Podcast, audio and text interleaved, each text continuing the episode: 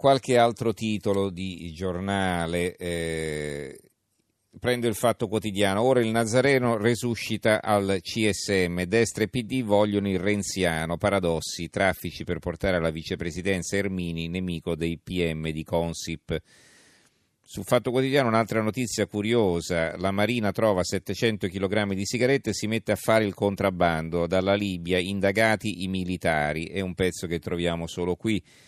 Poi più in alto un altro titolo, sopra la testata, Sanità Formigoni, Formigoni chiedo scusa, in appello sale da 6 anni a 7,5, è un super corrotto, Eni, Algeria, Scaroni assolto e altri manager condannati, le mazzette c'erano. Eh, e a proposito della condanna, della soluzione di Scaroni, c'è il pezzo di Nicola Porro sul giornale, l'articolo di fondo, il fango sull'Eni, i soliti toremi basati sul sospetto, Scaroni assolto a Milano.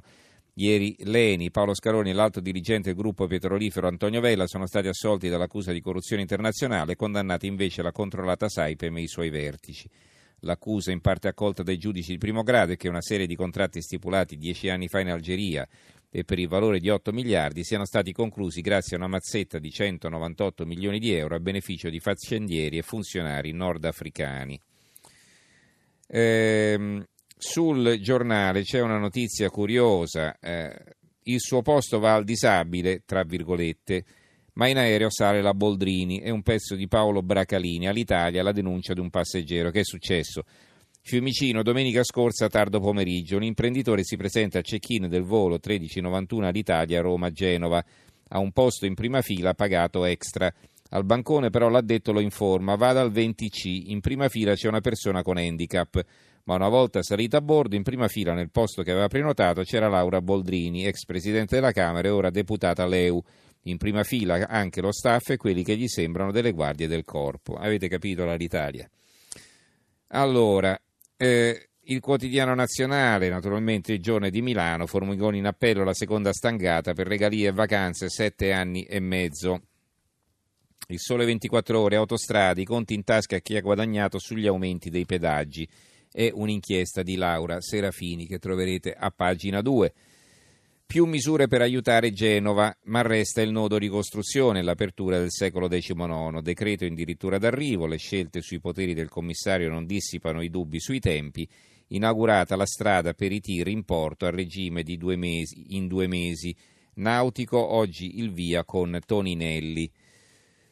Eh, o amici nell'ISIS o i soldi o faccio saltare la Chiesa. È stato arrestato un tunisino per estorsione a Bari, ne dà conto la Gazzetta del Mezzogiorno. Sulla vicenda di quella detenuta che eh, ha ucciso praticamente una, una, delle figlie, ha ridotto in fin di vita l'altra perché eh, ormai sembra non ci sia più nulla da fare. Il ministro sospende la direttrice di Rebibbia, 60 Bibbie ancora in cella, denuncia il dubbio. C'è un altro titolo sul dubbio, l'altra apertura, l'apertura vera è la stoccata di buona fede il ministro della giustizia sulla legittima difesa non decide Salvini, ma la leghista Buongiorno rilancia il diritto di sparare. L'apertura di Libero, l'agenzia delle entrate è piena di farabutti.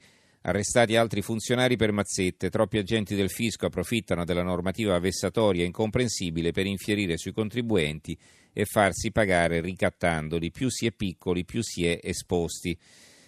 Come mh, mm, notizia politica sul libro ci sono due articoli a confronto, uno di Fabrizio Cicchitto, Lega e 5 Stelle forti perché manca un'opposizione, questo è il titolo, a fianco la risposta di Vittorio Feltri, non aspettarti spallate decisive da PD e forzisti, perché? Perché l'opposizione è troppo debole, questo dice in sostanza Vittorio Feltri, un po' quello che dicevamo giorni fa noi qui in trasmissione.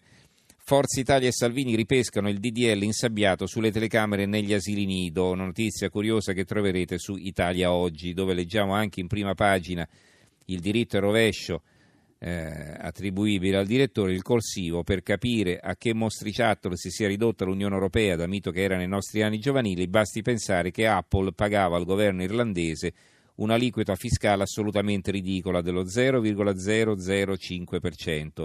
Sarebbe stato molto meglio che non avesse pagato nulla. Per capire l'assurdità del trattamento vergognoso per i cittadini e gli imprenditori europei, basti pensare che l'aliquota marginale di un operaio metalmeccanico in Italia è del 23%. Finalmente, grazie alla sua determinazione, la commissaria europea alla concorrenza Margrethe Vestager, che non è una moscovici qualunque, dopo una battaglia durata anni è riuscita a far pagare ad Apple, a beneficio del governo irlandese, arretrati fiscali per 14,3 miliardi di euro. Il governo irlandese però, anziché festeggiare, ha rifiutato di incassare il megassegno l'ha messo in un deposito e ha fatto ricorso alla Corte del Lussemburgo perché tale onere per la Apple venga cancellato. Insomma, siamo alla pazzia. Tutto giusto, meno la considerazione finale, se permettete. Non siamo alla pazzia. Perché fa questo l'Irlanda? Perché se costringessero tutte quante le aziende a pagare gli arretrati, è vero che entrerebbero un sacco di soldi, ma queste aziende non avrebbero più motivo di stare in Irlanda e quindi si trasferirebbero altrove chiudendo le loro sedi, quindi con, ricadute sull'occupazione e tutto il resto. Quindi la ragione delle agevolazioni fiscali, ingiuste quanto vi pare, e sono d'accordo con voi, ridicole, ecco, queste agevolazioni fiscali servivano proprio per attirare le aziende. Se accettasse il risarcimento, praticamente queste aziende se ne andrebbero, questo sarebbe il risultato. Risarcimento da record, da notizia la voce di Rovigo. Bimba nata cerebrolesa, le due ginecologhe condannate a pagare 7 milioni di euro, due ginecologhe sono praticamente rovinate 7 milioni di euro, va bene che hanno è stata accertata una responsabilità. Comunque, Legionella, l'esperto smentisce l'origine, non è nelle industrie, questa è la novità sul giornale di Brescia. Le torri di raffreddamento sono il veicolo ma non la causa. Quanto ci costa la busta di Renzi e l'apertura della verità, tassa occulta al supermercato, i famosi sacchetti, non costano 1-2 centesimi, molti eh, negozi le, le, fanno pagare 8, 10 o addirittura 15 centesimi l'una. Eh, e chiudiamo con una curiosità, a Roma Nord spunta un coccodrillo, questo è sul tempo, avvistato al ligatore nel Tevere a Piazza Mancini e in città scatta la psicosi, addirittura il coccodrillo a Roma.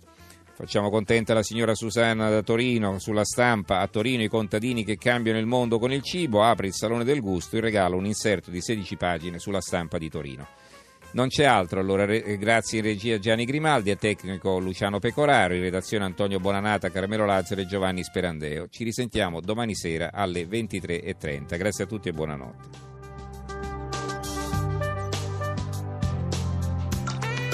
RAI Radio 1